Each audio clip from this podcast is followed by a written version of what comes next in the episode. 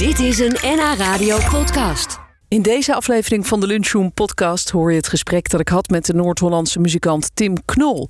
Hij begon een wandelclub om in contact te blijven met zijn fans in coronatijd en om af te vallen. En dat is allebei gelukt. Verder een gesprek met Matthias Rosemond uit Haarlem. Hij schreef een mooi boek over Amalia van Soms. De 17e-eeuwse echtgenote van stadhouder Frederik Hendrik... aan wie wij ons koningshuis te danken hebben...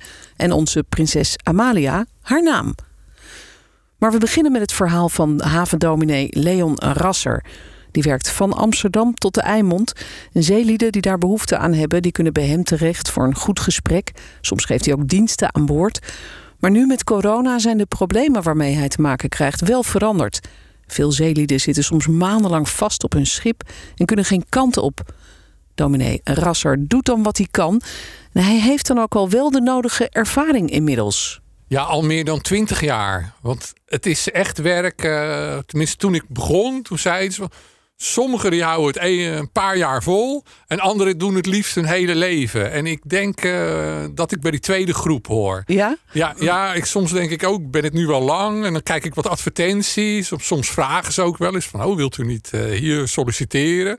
Nou, sommige kerken hebben echt prachtige pastorieën. Dat je denkt van, god, daar zou ik echt ja. wel willen wonen. Maar dan uh, na een dag of wat vervliegt die wens weer. Oh ja, ja, Want, want wat is er zo mooi aan het werken in de haven als dominee?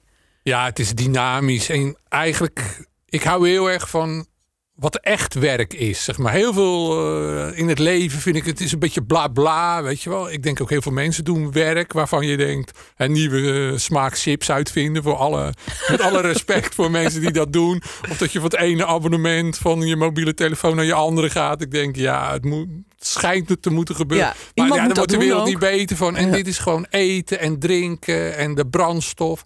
En moet niet vergeten, 96% van de dingen die je hebt, van de spullen, zijn met een zeeschip vervoerd. Oh ja, dus het Ja. is sowieso heel belangrijk inderdaad. Ja, En- dat- ja maar Ja. het is zo, bijna als de lucht die je inademt of zo. Het is zo normaal. Je gaat pas eh, merken als je het mist. Ja. Maar je ziet het zelfs in deze coronatijd. Het moet en het zal doorgaan, eh, die scheepvaart.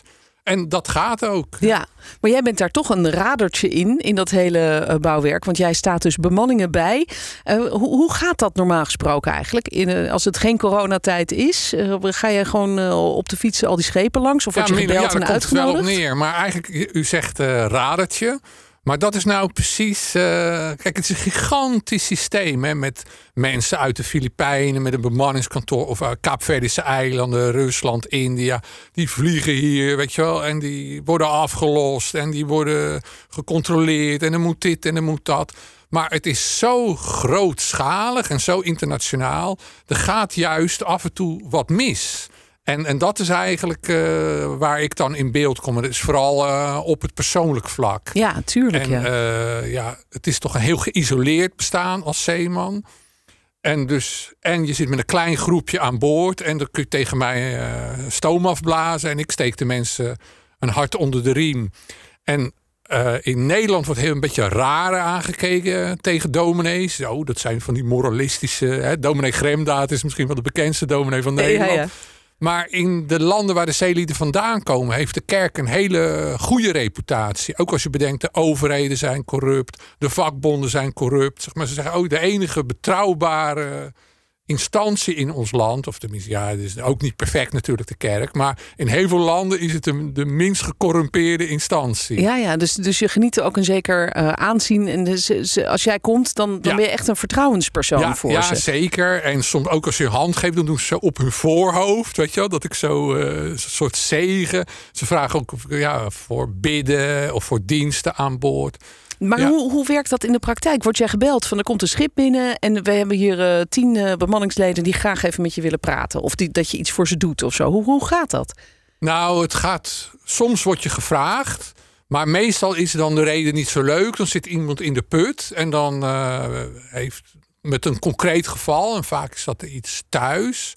Maar bijna alle havens in de wereld eh, van enige omvang, daar is wel een dominee. En, de, en, er zijn ook zeemanshuizen. Dus dat zijn huizen waar ze, we hebben dan een busje. Kunnen ze opgehaald worden. Gaan ze even naar dat huis. Dan kunnen ze, een clubhuis, zou ik maar zeggen. En dat, uh, Komen ze ook dat, weer eens andere zeelieden tegen? Ja, precies. Maar misschien- vooral eh, even eruit. En, eh, en ze verwachten eigenlijk ook bezoek. Omdat het in heel veel havens eh, zo gaat. Ja, En en, ik- en, maakt het dan ja. nog uit, want jij bent van de protestantse kerk, maar ik kan me voorstellen als het gaat om een Filipijnse bemanning, dat het vooral veel katholieken zijn Ja, bijvoorbeeld? maakt helemaal niks Dat uit. maakt niet uit. Nee, Oké. nee dat is eh eh, het heet ecumene. Een heel moeilijk woord van hoe de kerken dan eh, van verschillende richtingen met elkaar samenwerken. Nou, dat, dat was al eh, in de zeevaart voordat het woord eh, bestond. Ja, ja, dat is gewoon eh, één voor allen eigenlijk. ja. Ja, Ja. dat maakt dan niet uit. En, en hoe, dus je- jij gaat dan naar zo'n schip toe, of je wordt ofwel gevraagd. Is, komt het ook wel eens voor dat je zelf denkt van, hé, hey, ik zie dat daar al zo'n tijd zo'n schip ligt hier in de haven in, in, in Amsterdam of bij IJmuiden. Dus even kijken of ze daar niet Ja, iemand vooral willen als gebruiken. ze lang liggen. En dan krijg je ook de narigheid van dat bijvoorbeeld de eigenaar die mensen in de steek heeft gelaten. Dat ze geen eten en geen drinken meer eh, hebben, geen loon meer. Echt? Ja. Hier? Gebeurt dat hier in de... Ja, niet zoveel, maar het gebeurt wel. Ja, Jeetje. ja. Dus dan kom je echt in een, in, een, in een hopeloze situatie binnen eigenlijk. ja, maar gelukkig is de Amsterdamse haven heel eh, familiair, moet ik zeggen. En dan eh, zet iedereen zich in en dan komt het eigenlijk altijd wel goed. Ja, ja. maar jij komt dus aan boord en, en, en, en dan word je met eh, de nodige respect wordt je ontvangen. Ja, of ze Want zijn te druk hoor. ze- oh, Kijk, ze het is ook heel eh, druk werk. Dus ik moet ook goed eh, opletten wanneer het pauze is. En soms kom ik ook, dan zeggen ze ook kom alsjeblieft later of geef even de informatie af. Want we zijn echt te druk. Hè? De, Ja. de werkdruk is hoog. Het is echt niet zo, oh, laten we eens even Nee, nee, nee. nee, nee, heel nee, gezellig die dominee ontvangen. Nee, maar misschien als ze al maanden aan boord zitten, dat ze dan wel wat meer tijd hebben en dat ze dan echt met je willen praten. Ja, ja, en, soms. Ja, ja. ja, en dan is het vooral praten of geef je ook wel eens een, een, een dienst aan boord of ja, achter? ja, diensten aan boord worden ook gehouden op hoogtijdagen. En vooral als er iemand overleden is. Want eh, ja, dat heeft ook te maken met de cultuur van landen. Maar daarin, kijk, Nederlands is een beetje kil, wel het eigenlijk steeds minder wordt. Maar het idee dat de, de ziel van iemand nog een tijdje op aarde is. En bijvoorbeeld ook nog rondwaart op dat schip. Zeg maar, ja, dat leeft heel eh, sterk. En dan moeten we ook eh, ja, bidden voor die ziel. En dat, dat, dan vinden zeelieden ook dat moet dan door een eh, echte dominee of een Ja. echte priester gedaan worden. En het is zelfs zo, daarvoor word je ook wel gevraagd.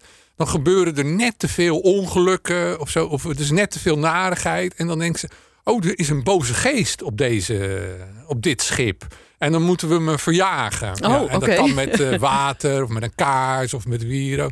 Ja, u moet een beetje lachen, maar het is, het is een hele kleine gemeenschap. Ja, ik moet Waar, lachen, eh, omdat ik- verhalen Ik zie het zo heel, voor me. eh, ja. je, je staat hier het zo te vertellen. Dan zie ik zo voor me dat je op zo'n schip komt. En eigenlijk elke keer weer verrast wordt door wat er op je afkomt begin, Ja, en eigenlijk. ik weet ook bijvoorbeeld, er is een hele grote rederij in Amsterdam, hè, rederij Spliethof. En dat is helemaal geen christelijke rederij, maar die zijn ontzettend veel geld verdienen. Maar die zeggen, ja, dominee Rassen, u bespaart ons geld. Want ze hebben wel eens meegemaakt dat ze geen, niet een dienst hielden. Nou, en dan vragen alle bemanningsleden vervroegde aflossing af. Ja, en dat is natuurlijk heel erg duur, want je moet die, je moet die tickets kopen voor... eh, Ja, ja. dus eh, ja, het is ook wel begrepen eigenbelang Ja. om dat allemaal te begrijpen. Ja. Ja. ik snap het. Nou, we zullen zo eh, verder praten over jouw bijzondere werk. Want in deze tijd is dat werk natuurlijk wel veranderd. Je mag natuurlijk niet zomaar meer overal aan boord stappen. En, en die bemanningen blijven, begrijp ik, ook veel langer aan boord vaak. Ja, ja is echt ook- ongelooflijk. Ja, Ja. die contracten zijn al lang, vind ik. Hè, negen maanden. En ja, en dan zeggen mensen die, eh, zeg maar 20, 30 jaar geleden... ja, ik ging een jaar, ik ging anderhalf jaar... Maar nu de havens zo ver uit het centrum van de stad zijn. Hè, want de Dam van Amsterdam was vroeger de haven. Hè, Ja. En nu is het Ruigoord. Weet Ja, je wel, als je ja, hoe kom je dan in de stad? Waar ben je? En dat maakt het eh, varen gewoon heel veel minder leuk. Ja. En dan is negen maanden echt lang. En nu in die corona. Nou, ik spreek mensen die, ja, die varen negen maanden. Die zijn er niet af geweest. En dan heb je dus een Zo. hutje waar je slaapt. En een eetruimte met een, met een rookhok, zeg maar, met een televisie. En dat is dan waar je leeft. Heftig. En nou, het vervelende is nog, want het was altijd wettelijk, hè, het is internationaal eh, afgesproken. Negen maanden is het langste wat mag. En dan plus, minus, kan twee maanden meer of minder. Als de haven goed uitkomt, dat als je ergens in een rare haven zit, hè, ergens in Afrika, zo is het te gevaarlijk om af te lossen. ja. Maar toen die corona kwam, Toen heeft ook de, de zeemansmissie van uh, Australië gezegd... ja, deze mensen zitten nu 12 maanden op boord. Regel het nou maar. Toen was binnen no time afgesproken dat het 17 maanden varen 17? is. Zo. 17. Nou, dat levert ongetwijfeld de nodige mentale problemen Ja, op voor die ja. bemanningen. En daar praten we zo dadelijk over verder. Dan eh, praat ik verder met havendominee Leon Rasser.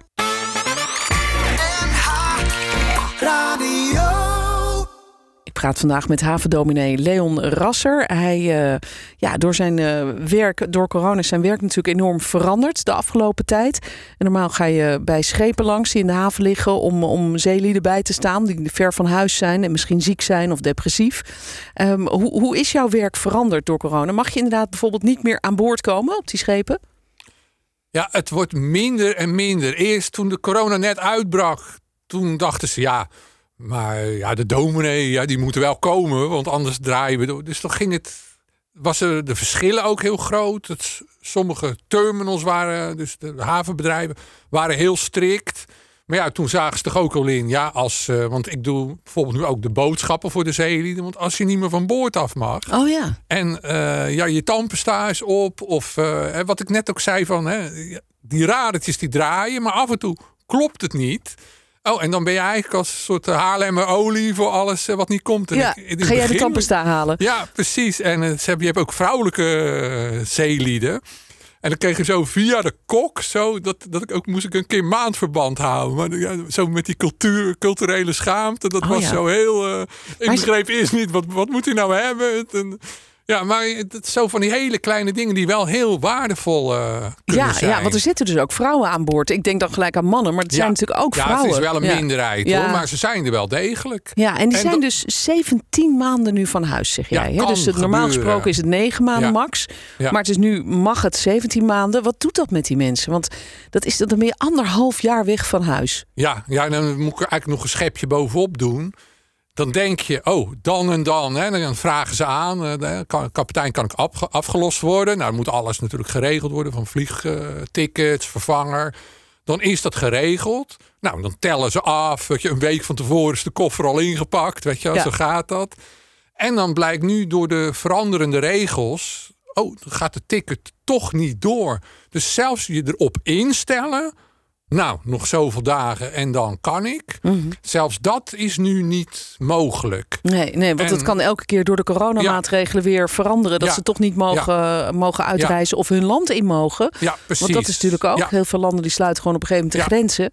ja, en het is een ketting. Als je ergens breekt of zo, ja, dan, dan gaat het niet. Ja, dus wat, wat voor verhalen hoor jij dan als eh havendominee? Je komt dan misschien wat minder aan boord, maar je, je hebt dan wel contacten via, ja. via app. En dan zegt ze ook, ook dominee, wilt u, ik heb nu eh, dan en dan afgelost, wilt u bidden dat het doorgaat? Weet Ja. je wel? En zo, eh, En ze maken zich natuurlijk ook Ja. zorgen over de familie thuis. Want eh, er zijn Filipijnse, maar ook Indiaanse zeelieden. Die lezen dan misschien de krant wat er Ja. allemaal thuis gebeurt. ja, ja, dat speelt ook nog mee. Die enorme angst dat er met de familie thuis wat gebeurt.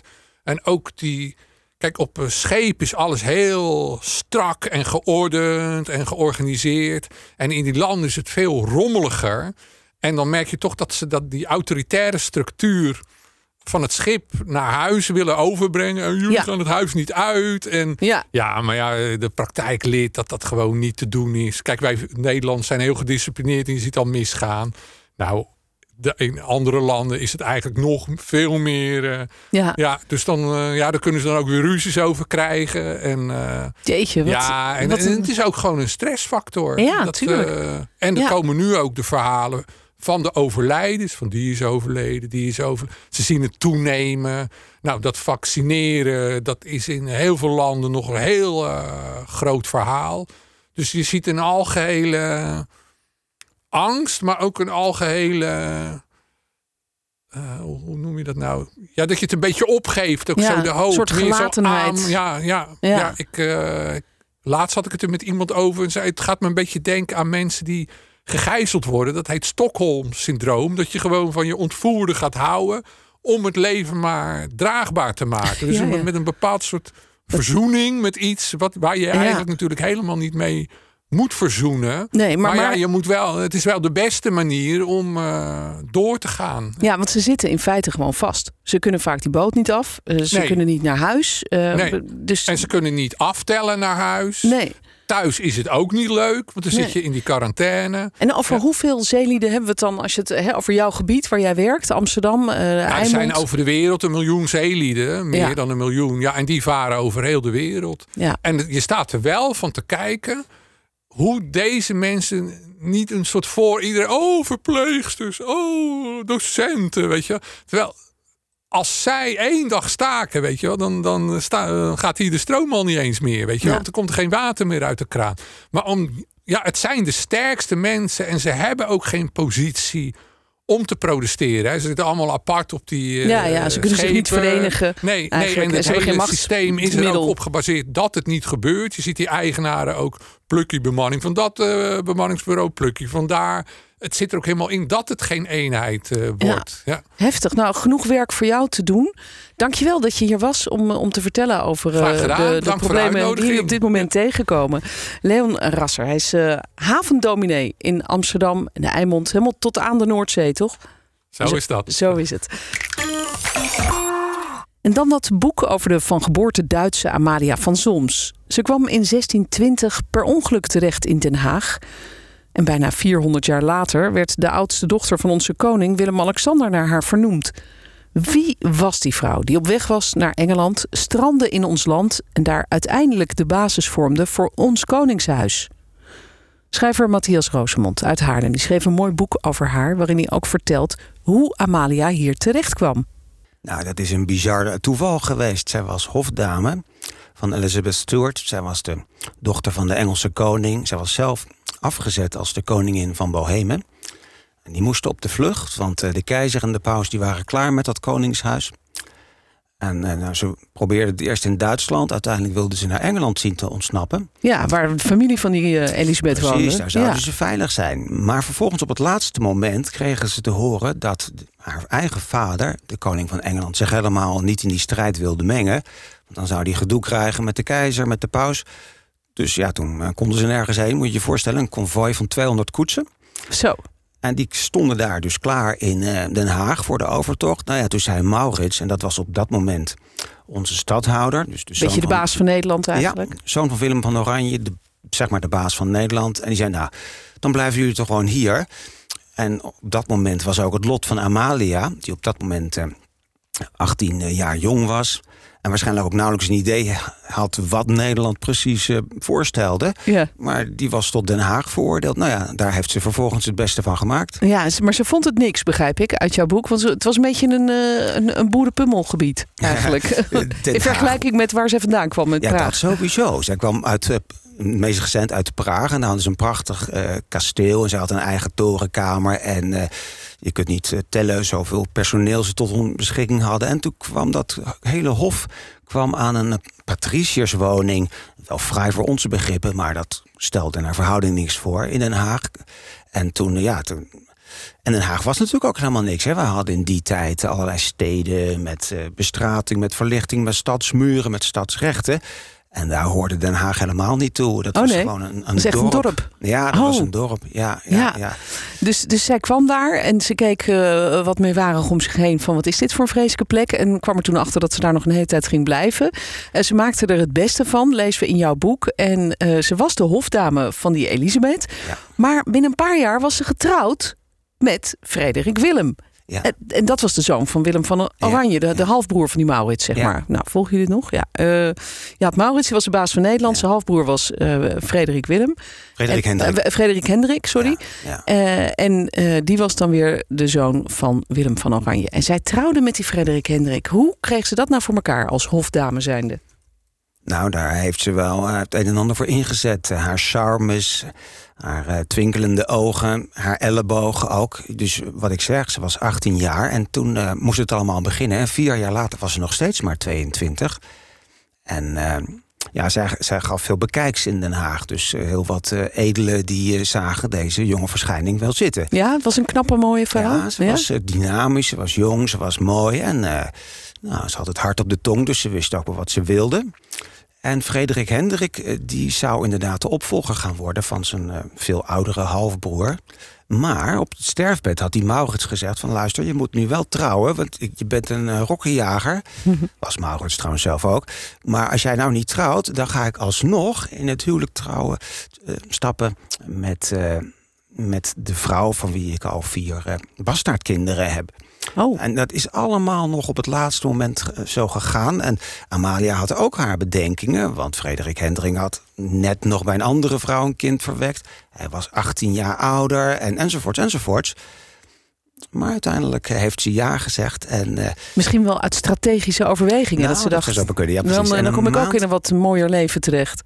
Ja, zeker. Ja, voor haar begon het toen pas. Ja. Uh, dus ze had haar eerste stap gezet. Maar vervolgens kon ze pas echt uh, nou, losgaan, zeg maar. Ja. Moet je voorstellen dat... Uh, acht maanden van het jaar was Frederik Hendrik op campagne met als een officier naar het zuiden. En ja, vechten tegen de Spanjaarden. Hè? Want ja. de oorlog tegen de, nou, de 80-jarige oorlog was, ja, was net weer in volle gang. Nou, je had eerst die wapenstilstand, maar die was toen net afgelopen eigenlijk. Zeker. Dus er moest gevochten worden.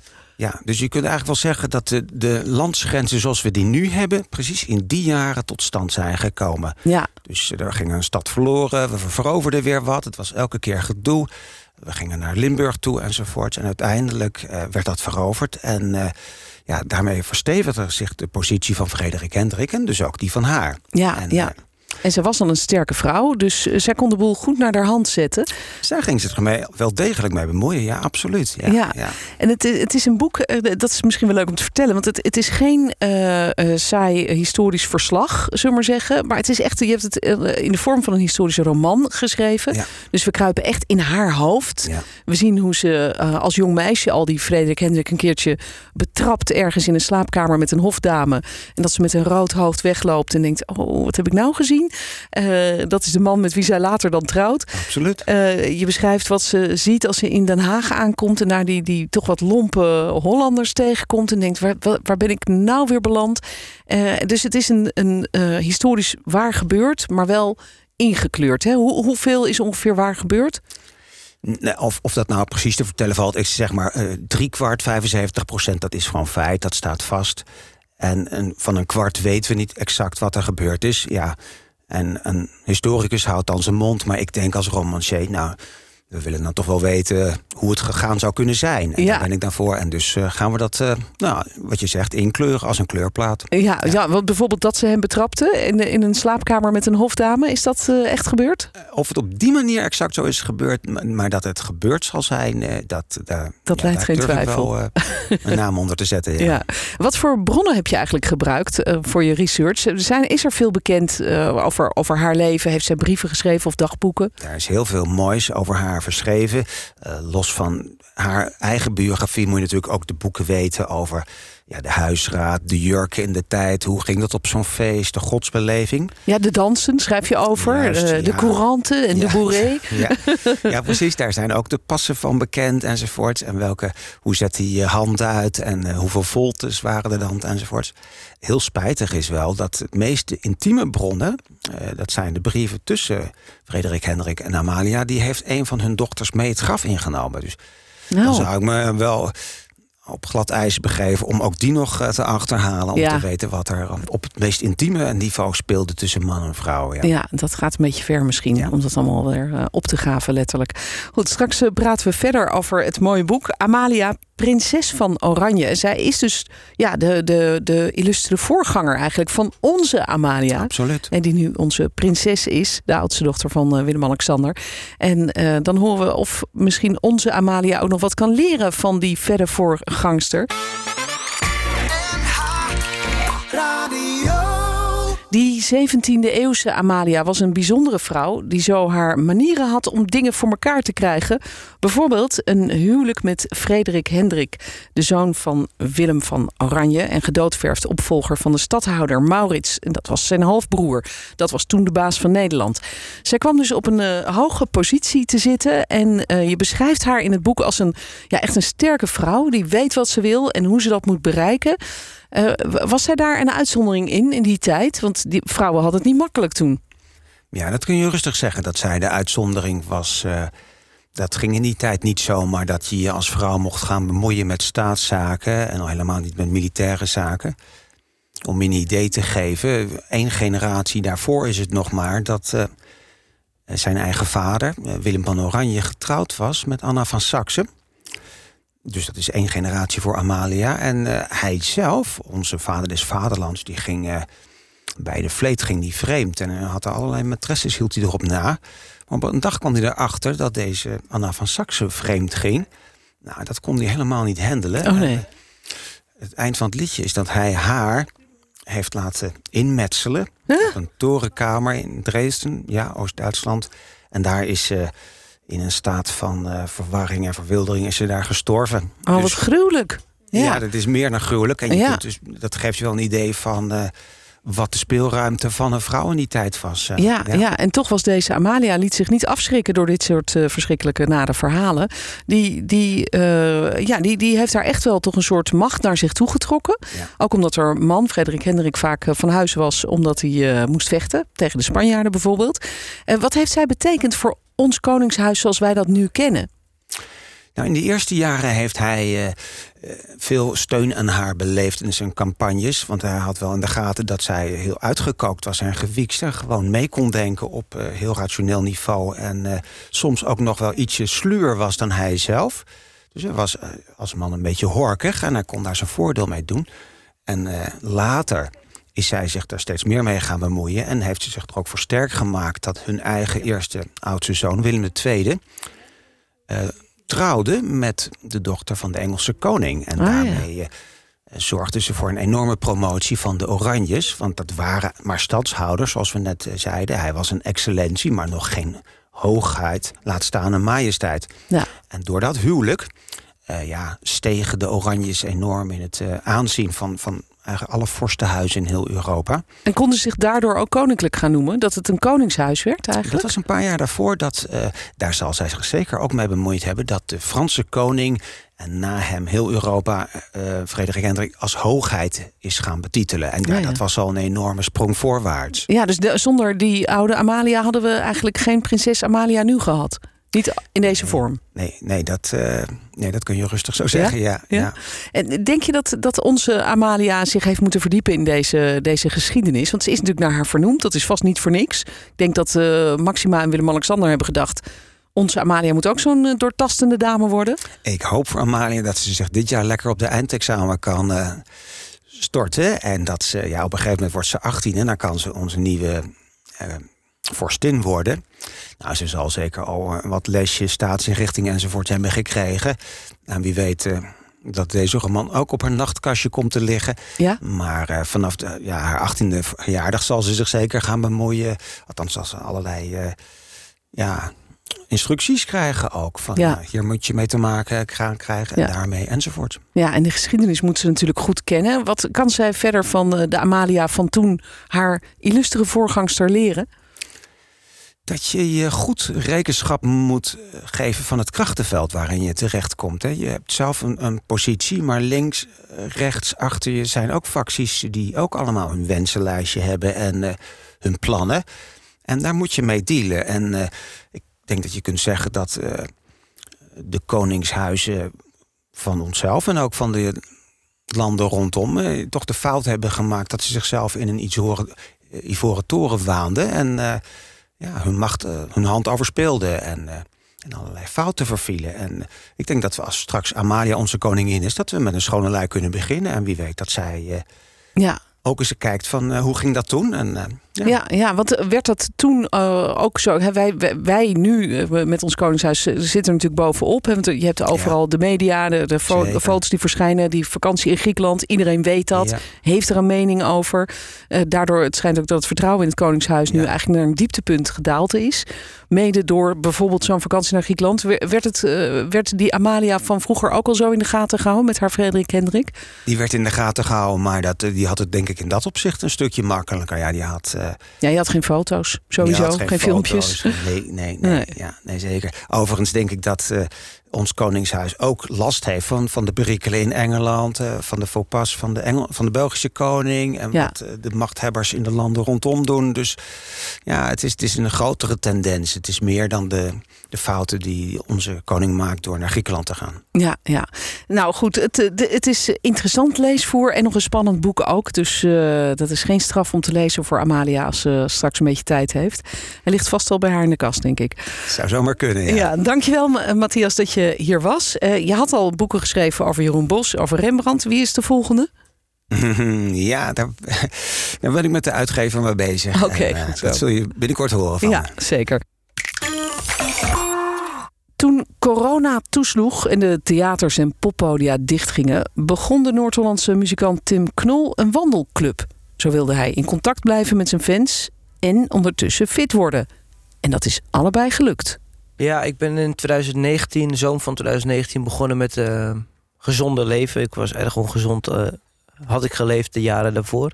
Ja, in de muziek is het nogal makkelijk om, eh, er is overal wat drank en eh, weet je wel, het is Ja. wel heel veel slecht eten ook onderweg. En je leeft onregelmatig, je moet vaak natuurlijk laten optreden. Ja, zeer onregelmatig, helemaal als je dan katers hebt, lig je dat, dat laat in je nest. Het was allemaal niet zo eh, heel erg best allemaal. Dus Nee, ik eh, dacht... het was wel heel rock en roll, maar Ja, niet heel gezond. Ja, ik, ik heb geen moment spijt van, maar ik, ik werd 30 eh, en ik, ik voelde me slecht, zwaar, eh, slecht in mijn vel, letterlijk en figuurlijk. Dacht, ik moet wat aan doen en ik ben inderdaad gaan, eh, gaan afvallen en ik begon met wandelen. Ik was te zwaar om te gaan hardlopen of andere sporten te gaan doen. En eh, ik las ergens online dat wandelen eh, ook goed was om af te vallen. Ja. En dat bleek. Ik heb heel veel gewandeld in 2019 al, iedere dag tussen de 5 en de 15 kilometer. Ja, en de kilo's vlogen eraf. Oh ja? Ja. Hoeveel, hoeveel ben je toen afgevallen? Weet je dat nog? Ja, ik was eh, ik denk in een half jaar tijd iets van 30 kilo kwijt. En eh, In een half jaar? Ja, iets meer misschien. Niet. Van eh, augustus tot eind januari het jaar erop. eh, dus ja, iets meer dan een half jaar. Ja, maar toch joh. Ja. 30 kilo, dat is ongelooflijk veel. Wat knap. Ja. En, en, en was dat dan alleen het wandelen? Of, of was het, heb je ook, je hebt, neem ik aan, ook je eetgewoontes wel wat Ja. aangepast, toch? Want je kan Ja, niet... ik ben wel gaan kijken naar me, wat ik normaal... Ik ging gewoon eens kijken van wat eet ik normaal. En ik kwam erachter dat ik gewoon heel veel brood at. Heel veel pasta's. Heel veel suiker dus eigenlijk. Ja. En eh, dat heb ik geprobeerd te minderen. Ja, en, eh, en natuurlijk die snacks. Hè? Ik kan me zo Ja, voorstellen als je geen s'avonds... snacks meer. Gewoon Ja. echt gewoon cold turkey stoppen met de drank. En de, tenminste, ik ben er nu af en toe drinken. Af en toe weer eens een biertje of een wijntje. Maar gewoon veel minder dan vroeger. En ik ben heel lang wel gestopt. En eh, ja, gewoon met eten is het gewoon drie keer per dag eten. En niet meer elke keer. Kijk, af en toe is een koekje bij de koffie, oké. Maar als er koekjes stonden, dan nam ik er altijd vijf of zes. Ja, Weet je wel? En eh, dus, dat liep altijd de hand bij mij. Dus Ja, lekker grenzeloos. ja, Ja. behoorlijk. En eh, ik was er wel echt klaar mee. En het was wel mooi. was wel mooi geweest. En dat lopen, dat wandelen, dat, dat, dat vond ik heel leuk. Ja, Ja, dat, het, het kwam me zo'n kwam zo'n moment dat ik echt gewoon begon te genieten van het wandelen. ja, het is ook lekker eigenlijk. In het begin deed ik het echt voor het, hè, voor het eh, afvallen. Maar ik kwam er vrij snel achter dat ik het gewoon ook heerlijk vond om... eh, de tijd vliegt als je wandelt. Je bent zo twee, drie uur aan het wandelen. En zo voelt het vaak niet voor mij. Nee, en je hoofd raakt, raakt er lekker leeg van. Ja, dus ja, het die is ook, clichés zijn allemaal wel waar. ja, ja, dus Ja. het is ook mentaal gewoon heel goed, dat lopen. Voor mij wel. Ik krijg, ik krijg dingen beter op een rijtje. Er komen goede ideeën naar boven. Ik heb- ben dus die wandelclub begonnen. Eh, dat, heeft, dat is ook ontstaan door een wandeling. Ik zat, was aan het wandelen en ik dacht, shit, we mogen dus niet spelen. Toen kwam die persconferentie van eh, ergens eind april vorig jaar... van we mogen vanaf 1 juni weer met 30 man en buiten is het relatief veilig. Ja. ja en toen zat ik, was ik aan het wandelen en dacht, oh, we mogen weer spelen. Voor 30 man, dat is niet heel veel. Maar met 30 man kun je wel wandelen. Oh, echt? Ja, Zo dus ging het, ja. ja, en daarna dan gaan we maar gewoon eh, een wandelclubje beginnen. Een een klein wandelclubje. Dan neem ik af en toe gewoon 30 man mee naar mooie plekken. En dan daar waar veilig is, waar, het, waar genoeg ruimte is, daar ging ik dan spelen. Ja, en, en hoe liep dat? Eh, hoe- letterlijk. hoe ging dat? Ik bedoel, want het was eigenlijk een beetje bedoeld ook om het contact met je fans te houden. En, Ja. en het een beetje. Ja, Hè, want je hebt natuurlijk echt een, een hele trouwe fanbase. Ja. Eh, Sloeg dat gelijk aan? Dan kreeg je allemaal aanmeldingen binnen. ja kijk, we konden maar eh, 30 man per keer. En we deden dan twee wandelingen op een dag. Eh het waren wel echt wandelingen, dus tussen de 8 en de 12 kilometer. Na 12 hebben we één keer gedaan, dat was echt te veel. Dus het is dan wel maximaal 10 kilometer wandelen. Ja, want dan ben je ongeveer drie uur bezig, zoiets? ja, Twee- 2,5 uur wandelen. En dan heb je nog de Ja. muziek erbij. Oh ja. Want ik speel dan onderweg. eh, ik had mijn gitaar op mijn rug. Ach, En dan gingen we met 30 man de hort op. En dan op mooie plekken waar inderdaad, wat ik zei, veilig is. Dan ging ik dan eh, pakte ik mijn gitaar van mijn rug en speelde ik, weet ik veel, vijf, zes liedjes. Liep weer verder naar een andere plek. Gingen we daar nog een keer spelen. En dat hebben we vorig jaar tot eh, de hele zomer gedaan. En uh, in uh, maand september ook nog. En toen we helaas kwam ja. de volgende lockdown. En tot de dag van vandaag hebben we niet kunnen wandelen. Nee, nee. Maar zijn we wel een wandelclub met 1700 leden. Dus 1700, dat, dat ja? is wel weer heel leuk. Ah, wat grappig joh. Dat is heel grappig. Het is een soort iets wat ik uh, een jaar geleden niet had, uh, niet had gedacht dat ik een wandelclub zou hebben met uh, zoveel mensen die aangesloten zijn. Ja, ja en dan nu stilstaan. Ja, dus zijn we met andere leuke dingen bezig. Een mooi wandelblaadje maken. Oké, okay, dus dat, dat wandelen is wel een, een blijvertje bij jou gewoon. Dat, Ja, ik vind het echt heel leuk. Ik wandel zelf nog steeds dagelijks. Ja. Bijna iedere dag ga ik wel even een wandeling maken. En waar en... wandel je dan bijvoorbeeld? Ook bijvoorbeeld als je die, die, die wandelingen met je fans ging doen? Met die, ja, dat met zocht die ik echt man? wel uit. Ja? Ja, ik wil door, het belangrijkste voor mij was dat het echt door heel Nederland zou zijn. Het moet, moest geen Randstad, Randstadclubje worden. Integendeel, want heel veel van mijn fans zitten in het noorden van het land. Uh, in de provincie Friesland, Groningen, Noord-Holland. Maar ook uh, echt, weet je wel, in, uh, richting Drenthe. Dat zijn, allemaal, dat zijn echt best wel veel gebieden waar ik veel speel. Ja. Dus da, juist daar moest ik ook gaan wandelen. En we begonnen ook in Drenthe. Ja, het is gewoon heel leuk. Ik wandel dus heel veel, heel graag. En ik kom op heel veel plekken. Als ik normaal gesproken ergens optreed. Vorig jaar deed ik dat dan. Of in 2019 toen ik begon met afvallen moest ik ergens optreden, ging ik uh, iets eerder daarheen. Zodat ik nog een uur of anderhalf, twee over had. En ging ik gewoon in die gebieden wandelen. Ja, en zo kwam ik op heel veel mooie locaties. En ik heb dan met mijn GPS al die wandelingen bijgehouden. Ah, dus die kon je gewoon nog een keer doen met je fans. ja. Oh, wat en, eh, grappig. en ik, ging, ik ging dan eh, vorig jaar dan, toen ik wist we gaan die wandelclub doen, ook wel echt zoeken naar gebieden waar het ook. En je wil niet de natuur ver, eh, verzieken. Met 30 man en een gitaar? Nee. Nee, en nee, ook niet. Je moet niet in een vogelbroedgebied gaan zitten in juni bijvoorbeeld met Nee. je gitaar. Dat, dat wil je allemaal niet. Dus Nee. het is wel goed, goed onderzoeken. Ja, het is gewoon contacten met boswachters leggen ook. Van Ja. Natuurmonumenten, het Stadsbosbeheer. Ja, dus je had het echt goed georganiseerd gewoon. En, en, Ja, je wil niet, je wil niet een eh, soort punk eh, vibe. Dat we gaan het gewoon doen en we zien wel ja, wat er we gebeurt. zien wel. We En, wel eh, nee, nee, precies. Netjes. En, en met de gitaar op de rug. Ik zie het echt helemaal voor me. Dat je als een soort troubadour Ja, rattenvanger daar, ja, is, de rattenvanger inderdaad door de bossen loopt. Ja. Waar hou je eigenlijk het meest van? Wandelen in het bos of door het open veld of Nou, over het strand?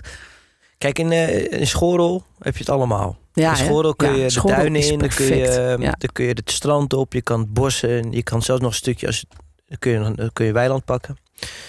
Dus, dus ik vind eigenlijk de combinatie heel fijn. Als je het allemaal kan doen. Maar ik moet zeggen, ik, eh, ik geniet van alles. Ik geniet ook van stadswandelingen. Ja, want je, je woont tegenwoordig nu in, de Zaanstreek. za- in de Zaanstreek. Ja, ik zit in Wormerveer. Oh ja. ja. Dus daar, nou, daar is op zich natuurlijk ook veel te wandelen. Ja, het is fantastisch. Ja. Ik, eh, ik, ik dacht eerst van, oh, ik, ik kom uit Horen voor de zien. En ik ben toen naar eh, Amsterdam ver- verhuisd. Heb ik even acht jaar gewoond.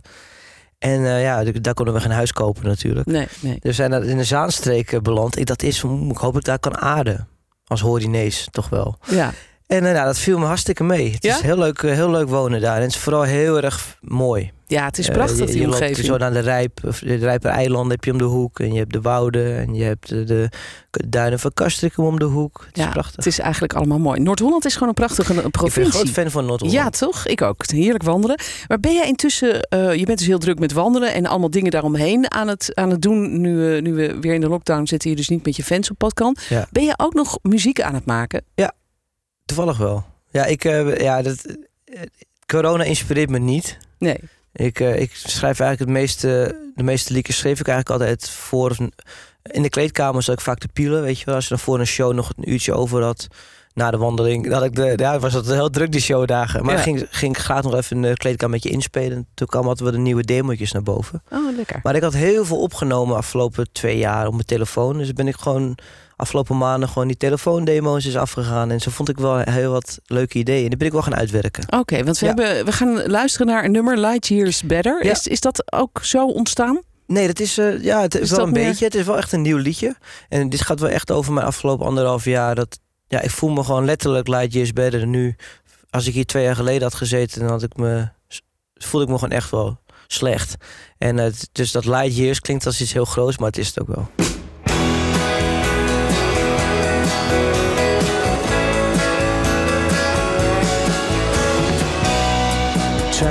Not to think, trying not to feel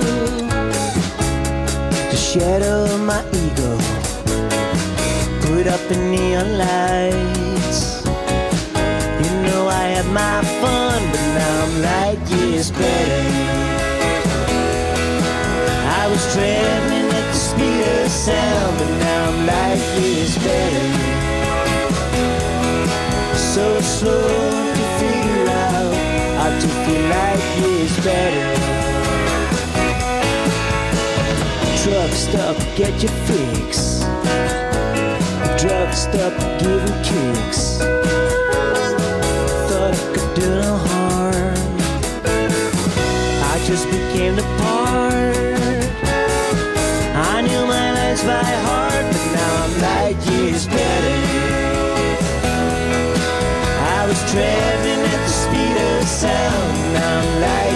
better. All these years to figure out how to feel light years better.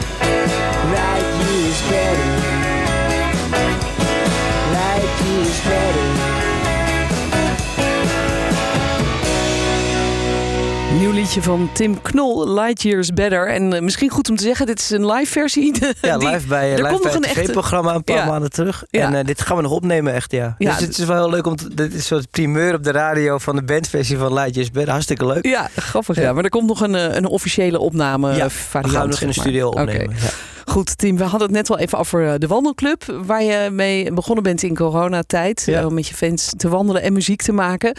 Ehm, dat is ook ongeveer het enige optreden wat je gedaan hebt, natuurlijk, door corona. Heb je het erg gemist? Eh, nou, ik heb, ik heb heel veel gespeeld vorig jaar, gek genoeg. Tot half oktober. Echt veel, voor 30 man, eh, allemaal Ja. anderhalve meter shows. Maar ik heb de afgelopen vier, vijf maanden heel erg optreden gemist, ja. Het is, ten eerste is het mijn inkomen. Ik leef echt van optreden. En de rest is eigenlijk, dat is niet... Maar, dat, maar goed, dat, dat even terzijde. Mis ik het ook nog gewoon heel erg om gewoon weer voor mensen te spelen. Het, sociale aspect. Eh, Ja. Streaming is ook heel leuk. Ik heb het een aantal keer gedaan. Daar gaan we het zo even kort over hebben volgens mij. Maar het heeft toch, je mist een soort ja, interactie. Ja, ik praat graag met mijn publiek, weet je wel. Ik, als ik live speel, dan wil ik gewoon met mensen kunnen babbelen. Ja. En dat is wel, dat mis ik wel. Ja, zo zijn jouw concerten ook echt. De mensen komen ook, die roepen ook dingen naar je. Ik Ja, ben ook wel een paar keer wel, geweest. ja, en is het van, eh, hey Tim, kun je niet even dit Ja. en dat? En eh, Ja, ja. en helemaal als ik alleen speel, dan kan dat ook vaak. Ja, precies. Ja.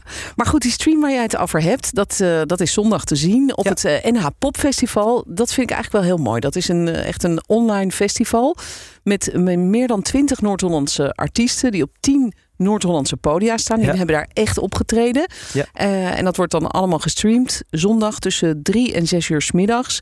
Drie verschillende streams kun je uitkiezen. Eh, in welke zit jij dan? Eh, Ik weet het niet, maar oh. eh, het zijn net allemaal poppodia. En Ja. ik heb in de P60 in Amstelveen showtje gedaan. Oh ja. En, Eh, dus en ik- hoe was dat-? Het was eh, heel gek en ook heel lekker. Vooral heel fijn om met, op een poppodium te staan met allemaal technici die gewoon aan het werk zijn. Want vergeet niet, achter mij staat nog een hele, hele sector, weet je wel, die ook stilstaat. Met techni geluidsmannen, hoe noem je, licht. Ja. Weet je wel, dat is dat- Ja. zoveel mensen. Dus het was heel lekker om daar te zijn, al die jongens aan het, meiden aan het werk te zien. Ja, ja, je had toch een beetje dat gevoel weer van... Van ik sta op het podium met die mensen Ja. allemaal om me heen... en licht en geluid en eh, alles was kloppen. helemaal, alles was hetzelfde, behalve geen, applaus. Ja, oh. ja, maar verder, eh, verder klopt was het exact een show. En dat was heel lekker, ja. Ja. Maar is, is dat niet heel lastig om dan, dan voor zo'n lege zaal te staan spelen? Want Nou, juist jij inderdaad, want jij altijd zo de communiceert met de zaal en met de mensen. Het is een beetje de mindset. Je moet gewoon denken van, eh, ze zitten thuis wat te kijken. En ze klappen wel vanuit de, vanuit de bank. En ik benader het toch meer als een goede opname. Ik wil gewoon zo goed mogelijk spelen. Ja, Eh, dus als je dan met die mindset erin gaat van ik ga gewoon mijn liedjes heel goed doen. Kijk, soms live, als ik, als ik wel eens live speel, dan kan ik wel eens heel enthousiast gitaar spelen. En dan is het in de zaal fijn. Maar als je het op een opname terug hoort, denk je van wow, wat was dat? Ja, En nu ben je toch bewust van, er wordt opgenomen, er wordt met de audio opgenomen. Je gaat dan toch iets anders spelen. Waardoor Ja. het ook wel heel interessant en leuk is. ja, je staat er gewoon anders eigenlijk op dat podium. Ja. Dat kan ik me helemaal voorstellen inderdaad. Ja. En, en wat kunnen we verwachten? Wat, hoeveel, hoeveel nummers speel je? En, eh, en, en Ik speel iets van eh, 20, 25 minuutjes. En ik heb vooral aardig wat nieuwe liedjes eh, uitgekozen. En Nou, leuk. ook het grappige NA Pop Festival bestaat heel lang al. Tenminste, toen ik jaren 15 was, heb ik er ooit eh, aan meegedaan. Ja? Het was een soort competitie. En dan kon je ook het, eh, het winnen. En ik ik speelde ook bijvoorbeeld de Hype. Speelde toen hetzelfde jaar. Jorik, Jorik van Norris was de frontman van dat bandje. oh ja, oh ja. Eh, die, die, Ja. ja. die deed toen in hetzelfde jaar mee. Dus het was hartstikke leuk om toen te doen. En En jij was 15. ik was 15 of ja, 15. We deden mee met het bandje Be Right Back. En we speelden we in de kade in Zaandam. En toen was Phil Tilly, de gitarist van de band Mook. Oh ja. Die eh, was toen jurylid. En toen moesten wij voor hem spelen. Het was heel ongemakkelijk, maar ook heel erg leuk. Ik heb En heb je gewonnen? een Hele, nee, we hadden niet gewonnen. Maar hele, maar, ja, we hebben hele warme herinneringen aan. En ehm, eh, daarom was, vond ik het extra leuk om nu, zoveel jaar later... Dan, ook al is het digitaal, toch weer even deel te nemen aan het NA Pop Festival. Ehm, als we straks eh, eh, weer mogen, gaan die wandelingen van jou dan gelijk weer verder? Heb je al een soort programma uitgezet van nou, Heel veel. Ja? Ja, kijk, ehm, we hebben heel veel con- contacten opgedaan de afgelopen maanden. Dus gewoon met zoveel ook partners in zee gegaan. Bijvoorbeeld zo'n natuurmonument of zo. Ja. Kijken met wie we kunnen samenwerken.